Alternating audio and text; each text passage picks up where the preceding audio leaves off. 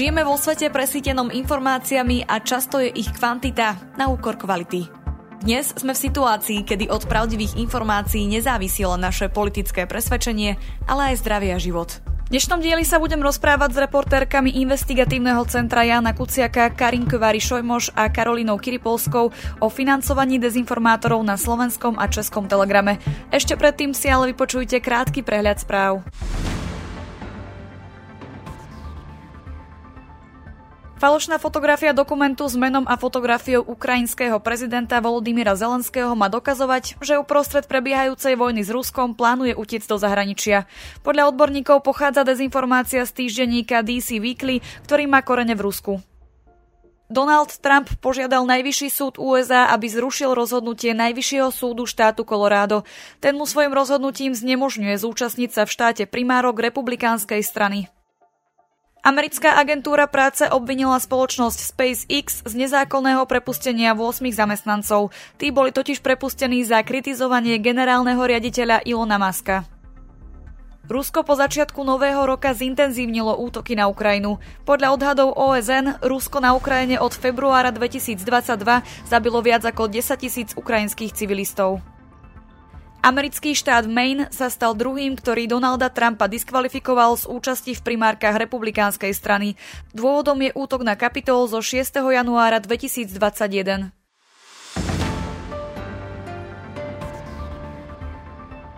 Ten Telegram ako taký nie je zdroj financií, ale je to nejaká forma, ako sa dostať k peniazom na základe popularity. Napriek tomu, že on sám a vo všeobecnosti dezinformačná scéna veľmi rada útočí na mimovládne organizácie, tak veľa z nich práve využíva túto formu. jeden aktér napísal na svoj blog pomerne rozsiahly článok, kde zverejnil všetky moje otázky, zverejnil svoju odpoveď, ktorú mi napísal v maili a obšírne opísal, prečo robíme zlú prácu. A samozrejme s vymyslami, že nás platí Amerika, aj Soros, aj rôznych ľudia, s ktorými som sa v živote nestretla.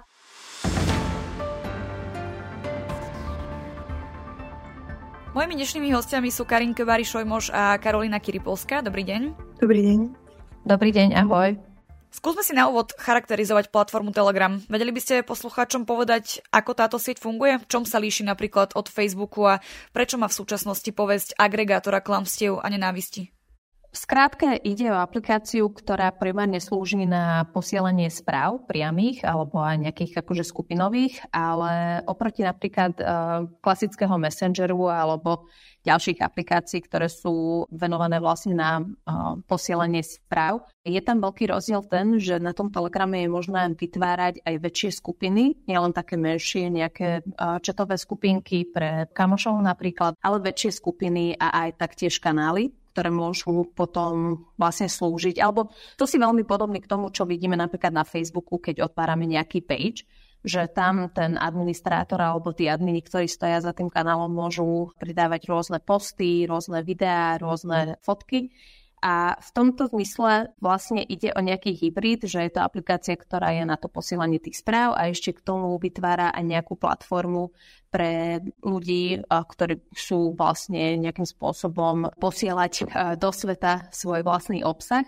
Takže v tomto sa líši od toho Facebooku napríklad a taktiež ja si myslím, že ten veľký rozdiel je aj v tom, že keď otvoríme ten Telegram, tak tam napríklad nevidíme taký klasický feed. Keď niekto chce vyhľadávať nejaký obsah na nejakom kanáli, tak musí priamo vyhľadávať ten kanál alebo vyhľadať ten kanál, otvoriť ten kanál a vlastne byť sledovateľom. Takže to nefunguje tak ako napríklad na Facebooku, že ten algoritmus vlastne vytvára pre nás nejaký feed na základe našich predošlých aktivít eh, na tej sociálnej sieti, ale tam vlastne ten užívateľ musí priamo ísť za tou informáciou alebo za tým kanálom. Ja ešte dodám, Karin, Karin rozprávala primárne o obsahu a prečo je to agregátor e, nenávisti na základe obsahu. Ale ono to je v podstate tým, že ako je ten Telegram riadený a že on vlastne nespolupracuje s žiadnymi vládami, ani e, tie dezinformácie ako také sú tam, sú tam není strážené a nikto, e, nikto ich v podstate nereguluje, takže ono sa automaticky stal ten Telegram nejakým takým zdrojom, až takým podhubím pre dezinformácie, pretože im tam je dobre. Pretože jednoducho nikto tam nemá, že napríklad tie obsahy. Takže určite veľkým rozdielom je aj tá neexistencia nejakého algoritmu, eh, ktorý by cieľene vyhľadával problematické obsahy. Vieme, že napríklad na Facebooku existujú priamo cieľené vyhľadávanie na problematický obsah, napríklad na základe nejakých kľúčových slov, to na Telegrame nefunguje. Keď sa nám podarilo raz jediný krát sa dostať do kontaktu s predstaviteľmi Telegramu, tak oni aj pravili, že jednoducho oni nemajú algoritmus, oni e, nejakým spôsobom neskúmajú, že čo sa deje na tých kanáloch, len vo veľmi vyhranených situáciách, keď ide, ja neviem, o fakt e, také závažné veci ako napríklad detská pornografia alebo nejaké násilné, násilné obsahy vo verejných kanáloch alebo verejných skupinách. Poďme sa pozrieť na slovenský telegram. Akí aktéry tu prevládajú a v čom sú špecifickí? Na tom slovenskom telegrame vidíme, že medzi tie najpopulárnejšie kanály patria práve tie problematické, napríklad dezinfoweby, ktorých nájdeme aj na zozname konšpirátorov, potom rôzni influencery, respektíve dezinfluencery, ktorí buď sú nejakým spôsobom napojení na nejaké dezinfoweby alebo na nejakých dezinfoaktérov, alebo vlastne svojou aktivitou zosilňujú vlastne dosah e, tých problematických aktérov na tom e, telegrame. Potom je tam aj ďalšia skupina, to sú tí politici, ktorí sa dostali vlastne, alebo ktorí sa presunuli e, na tom Telegram. Vo väčšine prípadov hovoríme o predstaviteľov republiky alebo krajne pravicových strán, ktorí napríklad sa dostali do problému s Facebookom, pretože buď dostali nejaký bán, alebo boli odstránení z toho Facebooku Tiež tam môžeme napríklad nájsť Lupoša Blahu, taktiež e, strana Smer samotná má oficiálny kanál e, na Telegrame. Takže sú tam aj vlastne politicky aktívni nejakí aktéry. Tiež je tam napríklad e, Štefan Harabín a, a fakt aj ďalší politici, napríklad aj zo Slovenskej národnej strany. Vy ste sa v rámci nového výskumu v spolupráci s Infosecurity pozerali na fungovanie niektorých najúspešnejších telegramových kanálov v Českej republike a na Slovensku. Aké informácie o finančnom a organizačnom pozadí bolo možné zistiť a čo naopak zostáva nejasné? Analyzovať český a slovenský telegram alebo telegram ako taký je pomerne náročné, pretože, ako sme spomenuli, je to veľmi neregulovaná platforma Čiže čo sa týka finančného toku, nebolo to tak jednoduché zistiť pre netransparentnosť, avšak čo, čo sa nám podarilo identifikovať je, že primárne sa dezinformačné kanály na Telegrame snažia o darcovské príspevky a to či už možno formou priamo cez Telegram, ktorý ponúka alebo má taký, také tlačidlo, že donate, tak uh, priamo cez to, alebo potom väčšina tých kanálov, ktoré sme videli, mali niekde vo profile pri hlavičke napísaný svoj IBAN a české číslo účtu. Čiže toto je nejaká forma, ktorá, ktorá im pravdepodobne funguje a ktorú sa snažia pretláčať. Ja som videla niekoľko kanálov, ktoré takmer pri každom príspevku mali práve popis príspevku, nejaký text a pod tým textom ešte, že prispiejte na našu tvorbu. Čiže, čiže snažia sa takýmto spôsobom zarobiť, i keď oni sami, keď sa nám podarilo dostať od nich odpovede, keďže sme ich kontaktovali, tak oni sami tvrdia, že to robia pre osvetu a pre šírenie nemainstreamových informácií, ale je tam viditeľne znateľné, že že to robia aj pre zisk a okrem toho sa snažili napríklad pretláčať aj reklamy. Ja som sa pozerala primárne na české telegramové účty a tá scéna funguje trošku inak. Karin tu popísala, že tá slovenská funguje primárne na tých politických cieľoch. Tá česká sa ešte do tohto štádia nedostala, i keď to očakávame s blížiacimi sa voľbami. No a tá česká funguje tak, tak skôr na alternatívnom prístupe, že tam sú stále trendy témy okolo zdravia, vakcín, a alternatívneho životného štýlu, čiže tam boli viditeľné napríklad aj reklamy na nejaké uh, liečebné prostriedky, ktoré um, sa predávali na um, stránkach alternatívneho životného štýlu, povedzme. Boli to účty napríklad aj vydavateľov kníh, ktorí sa snažili predať tam svoje knihy a teda rôzne produkty. Že, čiže ako keby, keby to chcem shrnúť, tak to, čo sme videli, je, že ten Telegram ako taký nie je zdroj financií, tak by som to zhrnula, ale je to nejaká forma, ako sa dostať e, k peniazom na základe popularity. na základe toho, že možno majú nejakú svoju separátnu stránku, na ktorej ponúkajú produkty, alebo na ktorej publikujú svoj content, napríklad aj teda spravodajský e, podľa ich slov, ale, ale ten Telegram je tá platforma, na ktorej si dokážu oni vybudovať popularitu a dokážu mať dosah, pretože tie ich weby samotné by ten dosah nedokázali dostať. Môžeme nadviazať aj na staršiu publikáciu Infosecurity a ICJK, v ktorej ste sa venovali modelom zastrešenia dezinfobebov vďaka občianským združeniam či SRO. Boli tieto taktiky prítomné aj na Telegrame?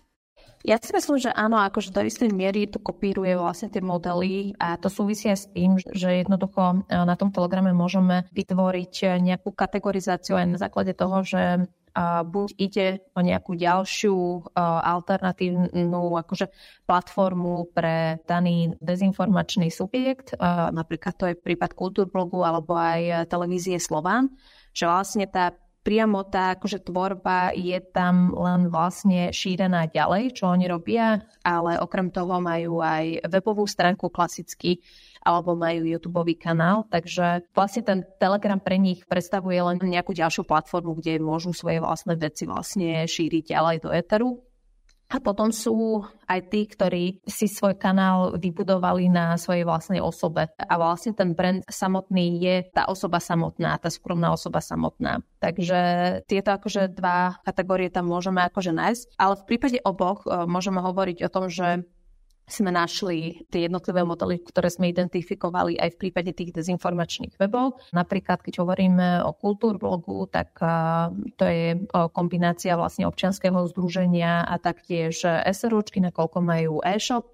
Potom v prípade televízie Slovan tam je klasický, ide o model len SROčky, a potom e, v prípade aj tých e, osobností na tom telegrame sme našli prepojenia na, na občianske združenia, že napríklad si vytvorili občianske združenie, cez ktoré potom následne zbierajú aj tie dary, alebo e, ktorej aktivitu aj napríklad propagujú. Takže vlastne používajú aj ten brand toho občianského združenia.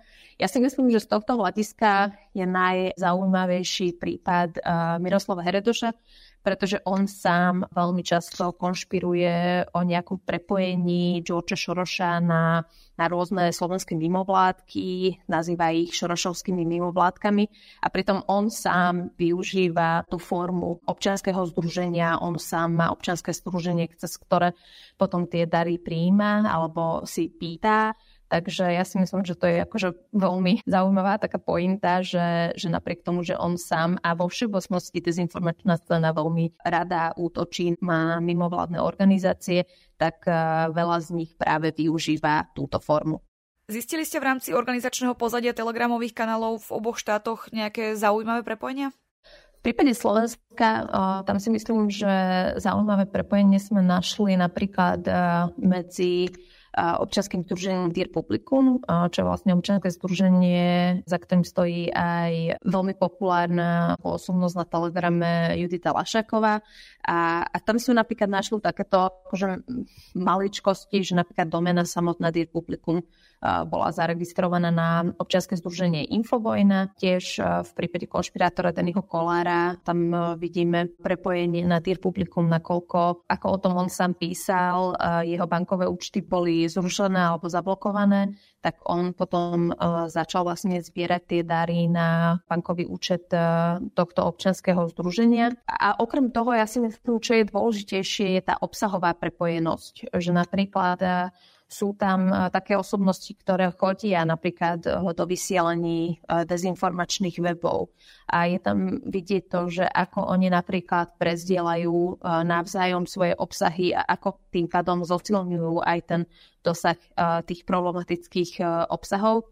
Takže ja si myslím, že na jednej strane vidíme tam aj to nejaké do istej miery prepojenie na tej organizačnej úrovni, ale taktiež je veľmi uh, silné to prepojenie na tej obsahovej stránke, uh, čo si myslím, že je ešte asi aj dôležitejšie ako, ako to, že či oni navzájom sú nejak akože prepojení v rámci, ja neviem, jednej organizácie alebo firmy. No je tak prepojenosť, ono je to v podstate ťažké identifikovať, ale čo sa nám podarilo pri tých ľuďoch, ktorí, ktorí sme vedeli, že vlastne tie telegramové kanály tak uh, podarilo sa nám zistiť, ktorí sú prepojení napríklad aj s politickou scénou. V Česku bol jeden zaujímavý účet. On sa volá, že protiprout a mal napojenie na bývalého hovorcu prezidenta Václava Klausa, ktorý je identifikovaný ako aktér, ktorý šíri prokremovskú propagandu ale boli tam aj také zaujímavé zistenia, ktoré hovoria skôr o tom, ako sa karty môžu obrátiť ako napríklad aj z ľudí, ktorí predtým boli populárni, ako napríklad taký uh, marketer český Tomáš Lukavec, ktorý pred uh, tým, ako sa stal nejakou dôležitou osobnosťou na dezinformačnej scéne, tak spolupracoval s univerzitami, prednášal na univerzitách, dokonca sme našli fotku, ako mu Adela Vinceová krstí knihu a toto všetko však bolo ešte predtým, než začal pôsobiť na Telegrame a potom vlastne sa ako keby tie karty obratili a našiel svoj uh, životný zmysel, ako to on sám hovorí na svojej webovej stránke, v tom, aby ľuďom hovoril pravdu. Takže tých zistení bolo pomerne veľa, pomerne zaujímavých, ale vlastne to, tá prepojenosť, ešte keď sa k tomu vrátim, tak bolo viditeľné, že tie najsilnejšie telegramové účty, povedzme najsilnejšie 4 až 5, boli potom prezdielavané tými ostatnými, že ako keby, ako keby aj oni si vybudovali autoritu medzi touto skupinou a častokrát bolo viditeľné na tých slabších účtoch, že ten obsah bol stotožnený s tými silnejšími. Ale či to je tak cieľenie alebo len kvôli tomu, že majú vlastne chuť šíriť čokoľvek, tak to, to sa nám nepodarilo zistiť. Vedeli by ste krátko zhrnúť situáciu na Českom telegrame, akí aktéry tu operujú a aké býva ich organizačné pozadie? Ako som už spomenula predtým, že on, ono je zaujímavé sa na to pozrieť v porovnaní s tou slovenskou cenou, ktorá je oveľa agresívnejšia, oveľa zameranejšia na politiku. Tie narratívy českého telegramu sú, sú jemnejšie v zmysle napríklad tých útokov alebo tých tém, ktoré sa tam šíria. Samozrejme, sú tam témy ohľadom Ukrajiny, sú tam témy ohľadom Izraelu a Hamasu, ale celkovo tých top 11, top 10 aktérov, ktorú sme skúmali do podrobna, boli častokrát aj teda alternatívni aktéry, ktorí sa skôr zaoberali, oni to hovoria zdravým a teda nejakým šťastným životom. No a pri tých aktérov, ktorých, sme, e, ktorých sa nám podarilo zistiť e, firmy, na ktorých sú napojené alebo ktoré oni sami vlastnia, tak tam bolo jednoduché skúmať to finančné pozadie a teda aj to, s akými témami podnikajú. Čo mňa osobne zaujalo, je predávanie uh, kurzov o tom, ako spokojnejšie žiť, ktoré sa nachádzali na týchto účtoch, ale ide aj tak o to, že, že ponúkali neskutočne prepálené ceny. Čiže napríklad 206 eur za online program na 21 dní, ktorý vám akože zmení život. Čiže toto, toto je ten najväčší rozdiel medzi, medzi českou a slovenskou scénou. Počas výskumu ste sledovaných aktérov požiadali aj o ich komentár. S akými reakciami ste sa stretli? Získali ste na základe odpovedi aj nejaké dodatočné dáta? Tie reakcie sa opäť líšili na slovenskej scéne od českej. Ja som kontaktovala českých aktérov, ktorí buď nereagovali, to sme v drvivej väčšine, reagovala na len jedna politička, môžeme ju tak asi nazvať, Petra Redová, ktorá sa snažila kandidovať do Senátu vo voľbách v Česku a ona nám reagovala pomerne slušne a odpovedala nám na otázky, dokonca ešte aj potvrdila jedno prepojenie, ktoré sme my identifikovali, ale neboli sme si jasní, či spolupracuje s jednou firmou a ona nám to v tej odpovedi povedala. Čiže to bolo, toto bolo za mňa najprekvapivejšie, lebo to, že tú agresivitu sme očakávali, ale to, že ma niekto slušne odpovie aj na prepojenia, ktoré sme uh, my našli, tak to bolo veľmi príjemné. No ale toto bol jediný taký aktér, ktorý s nami komunikoval alebo so mnou. Potom vlastne prišli spochybnenia na našu prácu, na naše financovanie, náš uh, akože štýl, ktorým sme sa pýtali. Dokonca jeden aktér napísal na svoj blog pomerne rozsiahly článok, kde zverejnil všetky moje otázky, zverejnil svoju odpoveď, ktorú mi napísal v maili a obšírne opísal, prečo robíme zlú prácu. A samozrejme s vymyslami, že nás platí Amerika, aj Šoroš, aj rôznych ľudia, s ktorými som sa v živote nestretla. A on bol, myslím, že druhý alebo tretí najrozsiahlejší kanál v Česku a on to potom zdieľal, túto reakciu, no a vlastne to, čo on napísal, bolo nepríjemné, ale stále nám v podstate nehovoril žiadnymi prívlastkami, aspoň tak si to pamätám, ale tie reakcie, ktoré prišli pod tým telegramovým kanálom a pod tým telegramovým vláknom,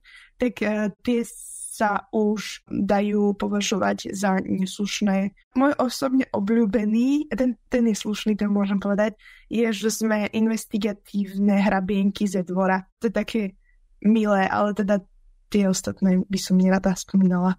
Karin, ty máš aký zážitok? No, môj zážitok asi bol trošičku komplikovanejší a aj v mojom prípade boli takí aktéry, ktorí absolútne odignorovali vlastne moje otázky. Potom prišla klasika, ktorá sa so mnou vlastne stala aj v prípade tej analýzy dezinfowebov, že tá odpoveď prišla vlastne úvodzovkách verejne. Ja si myslím, že väčšina tých aktérov, ktorí odpovedali, tie odpovede aj zverejnili alebo minimálne svojich fanúšikov o tom informovali, že sme ich e, kontaktovali. A e, ja si myslím, že vo všeobecnosti pre mňa bolo to, že oni to potom vlastne okolo toho vytvorili nejakú konšpiračnú teóriu, do ktorého, ak sa nemýlim, plietli napríklad aj e, strelca z Prahy, že to je vlastne nejaký akože organizovaný útok na Telegram samotný a že teraz sa ide vlastne ten Telegram zrušiť alebo zablokovať. Takže oni si akože okolo toho fakt akože vymysleli nejakú konšpiračnú teóriu, že moje otázky súvisia aj s nejakými snahami na úrovni Európskej únie, kde sa téma Telegramu rieši aj v súvislosti s tými novými zákonmi a, a že ako zakročiť vlastne voči tomu, že tá platforma nie je regulovaná. Takže to bolo pre mňa také akože, akože vtipné, pretože fakt akože oni vymysleli úplne novú vec. Potom tá ďalšia vec bola to, že klasicky spochybňovali moje otázky, a vo väčšine prípadov hovorili aj o tom, že akým právom ja sa vôbec pýtam ich na takéto veci, že sú to súkromné osoby a jednoducho, že to sú nejaké paranoidné otázky absolútne od veci. Boli aj slušné odpovede, nemôžem povedať, že nie. Boli aj takí, ktorí mi akože slušne odpísali. Na druhej strane, na tej verejnej časti, na tom telegrame, potom napísali také veci, že ma nazývali CIA Karinko Vary Šojmoš, čo ma akože tiež pobavilo. A fakt akože aj tie ďalšie komentáre boli uh, potom takého neslušného charakteru. Bol aj taký kanál, kde vyťahli aj veci vlastne, že môj univerzitný profil napríklad vyťahli, lebo tvrdili, že som nejaká maďarská ultranacionalistka, to bolo tiež akože taký wow faktor pre mňa, takže boli tam aj veľmi akože niekedy aj nepríjemné veci. Na druhej strane napríklad e, v mojom prípade som nezískala žiadne také odpovede, ktoré by napríklad dali ešte viac nejakých dát alebo informácií.